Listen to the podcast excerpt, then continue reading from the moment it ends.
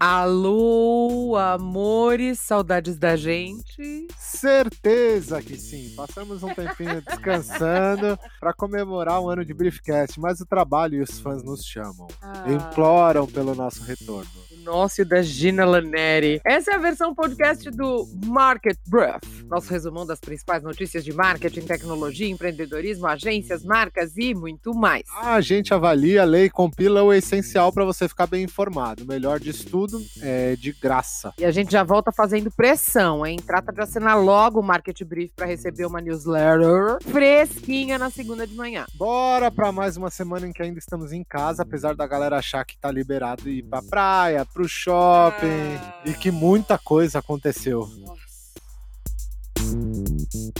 Equipe do Tribunal de Contas da União, o TCU, instituição que fiscaliza balanços financeiros, contábeis, orçamentários, patrimoniais do direito público, identificou indícios de fraudes e 55 contratos estabelecidos entre o governo federal e empresas de tecnologia da informação. De acordo com o jornal Estado de São Paulo, que deu a notícia, o valor do rombão pode ultrapassar 500 milhões de reais. É, acabou a mamata. De acordo com o TCU, foram encontradas irregularidades que vão da falta de justificativa para as contratações até a ausência de detalhamento do serviço, que seria exercido pelas companhias. A falta de dados essenciais despertou a suspeita de que os papéis estejam envolvidos em casos de corrupção ou desvio de dinheiro. Mas que surpresa! Ainda de acordo com o jornal, a investigação começou em 31 de julho do ano passado e envolve contratos de 11 ministérios e 17 órgãos do governo. Nem todas as negociações foram realizadas na atual gestão do presidente Jair Bolsonaro, mas todas foram mantidas ou receberam aditivos ao longo do percurso do governo atual.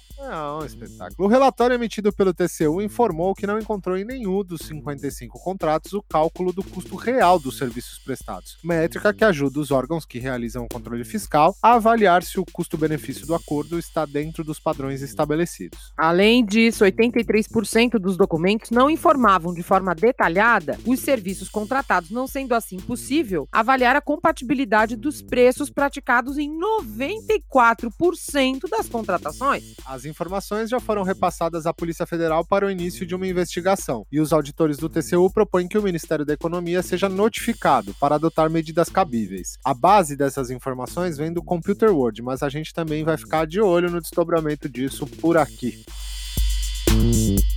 Vocês lembram dele? Do Facebook. Aquele que merecia até uma editoria à parte aqui no programa. Nem nas nossas férias eles deixam a gente em paz, né? Os caras não dão descanso pra gente, nem pros noticiários. Ok, ok. Fato é que a rede social tá enfrentando uma barra depois que o chefão Mark Zuckerberg decidiu dar aquela amenizada maneira nos conflitos com o presidente Donald Trump. Pra quem não sabe, ao contrário do Twitter, que decidiu rotular, demarcar as postagens absurdas do comandante norte-americano, o Face decidiu meio que deixar pra lá pra não dar briga. É, acontece que os funcionários da Rede Azul ficaram bem pistolas com a decisão do chefe e com essa astúcia ele definitivamente não contava. Tanto que nos últimos dias deu uma recuada marota e escreveu em um post que estava criando novas formas de moderar conteúdos que ele chamou de é, binários. Os colaboradores do famoso Zuquinho, como a gente gosta de chamar, lideraram uma rara revolta contra a recusa da empresa em derrubar postagens enganosas e de promoção da violência de Trump. E isso ficou ainda mais evidente do que a decisão pacifista do proprietário. Ele diz que não é papel das plataformas serem donas da verdade, entre aspas, palavras do próprio Zuquinho Marquinho. Oh, fato é que ao passo que tais argumentos não aliviam em nada o momento político e social que os Estados Unidos estão enfrentando desde a morte de George Floyd, segurança desarmado e morto por um policial branco em Minneapolis, ainda mergulham as redes sociais numa onda de total descrédito junto ao grande público. Usuários já se queixam de que, embora ainda utilizem as plataformas como suas fontes principais de informação, acabam perdendo a confiança em seus conteúdos. Muitos, inclusive, aproveitaram a temporada para desintoxicar e apagaram seus perfis pessoais. Afinal, rótulo é verificação ou censura? Isso foi quase um. Acompanhar, né? Quase, quase. Aliás. É chegada a hora. Tava com, sa- tava com saudade, né? Chegada a hora da nossa editoria especial, vamos acompanhar. Você que já nos ouve aqui, já acompanha o podcast, já sabe, né? O momento Market Brief de projeções para o futuro. Seja ele concreto ou muito louco.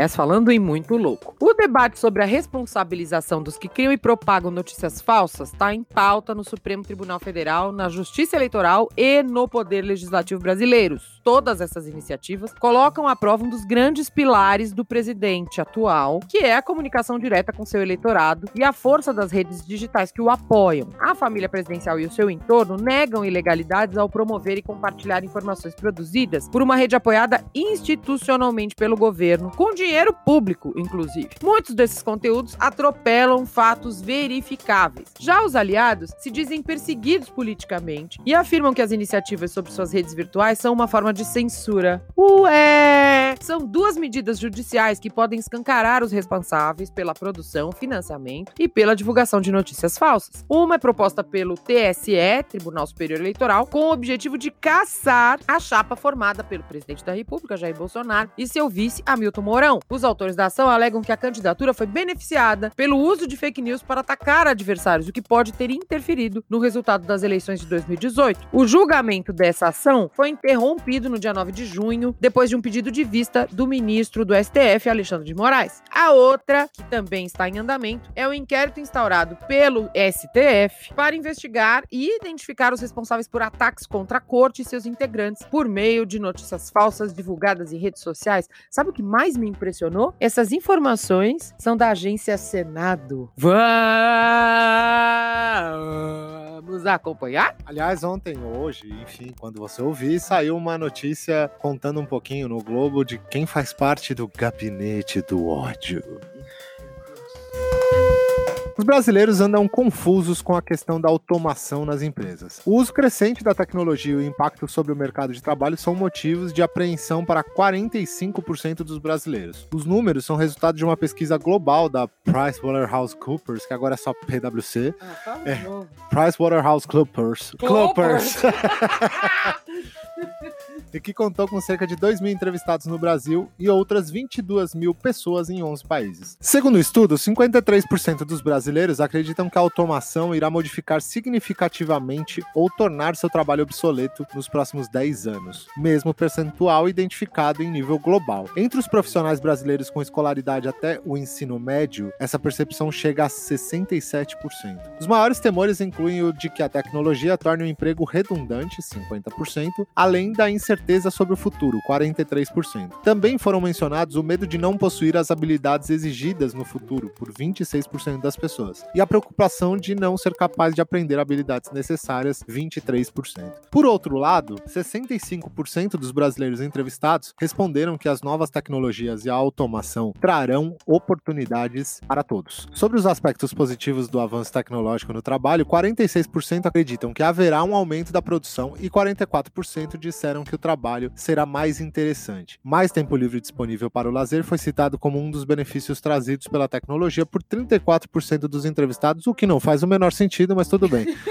Para, para 94%, é tipo, eu tenho mais tempo livre, eu não vou ter emprego mesmo, não vou fazer nada, né? Para 94% dos consultados, a tecnologia irá melhorar a rotina de trabalho diária, fazendo-os mais eficientes, por exemplo. Ué, não entendi nada. Deixa Também pra não. lá, vamos acompanhar essa desgraça. A IBM, hein, que anunciou esta semana que a empresa não vai mais vender serviços de reconhecimento facial, além de pedir um diálogo nacional, entre aspas, sobre se a tecnologia deve ou não ser utilizada. Ao fazer a divulgação das novidades, o CEO da empresa também expressou apoio a um novo projeto de lei com o objetivo de reduzir a violência policial e aumentar a prestação de contas nos Estados Unidos. Em uma carta escrita em apoio à lei de justiça no policiamento, Arvind Krishna explica a saída da empresa do controverso negócio de identificação identificação facial como um serviço. A IBM já vinha adotando uma abordagem pública bem cuidadosa em relação a essa tecnologia. Mas, aliado a isso, especialistas do setor apontam que a empresa não vinha mesmo era obtendo o lucro esperado. Não está claro se eles continuarão ou não a realizar pesquisas de inteligência artificial. Vamos acompanhar? Este foi o Vamos Acompanhar de hoje. Prometemos mais notícias estranhas e tendências muito em breve na próxima edição. Uh. Mas falando sério agora, chegou!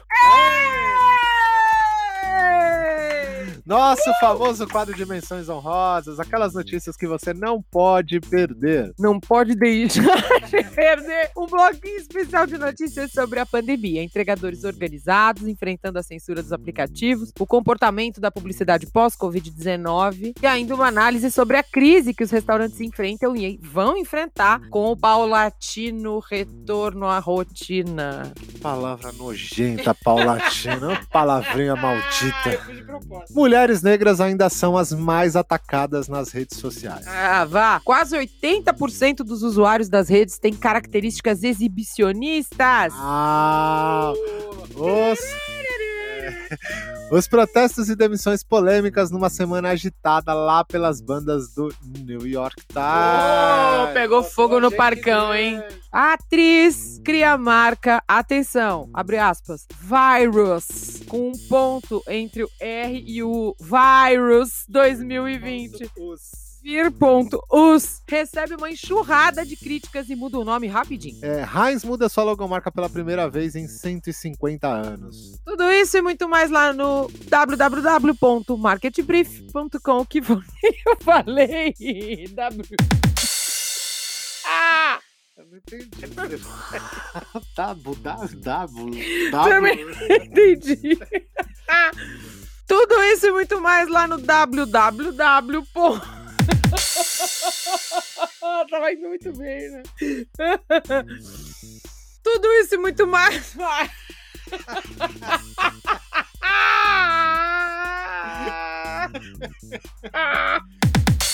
Tudo isso e muito mais lá no www.marketbreath.com.br. Corre lá!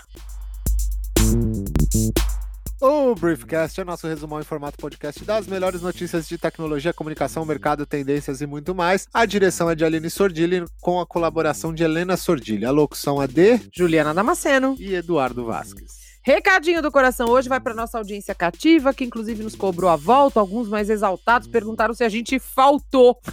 que? Oi! É, a gente tá na pré-escola. Como assim férias? Como assim descanso? Disseram nossos internautas entusiastas. Mas não. Não chorem, a gente tá de volta. Sim, agora você pode chorar mesmo. É isso. Uma ótima semana a todos. Beijo grande. Continue em casa, por favor. Gente, o shopping vai continuar no mesmo lugar. Ninguém vai demolir o shopping. E olha só, já existe o quê? Delivery. Você conhece esse serviço? Aquietem este toba pelo bem de todos. Até a próxima edição. Marketing.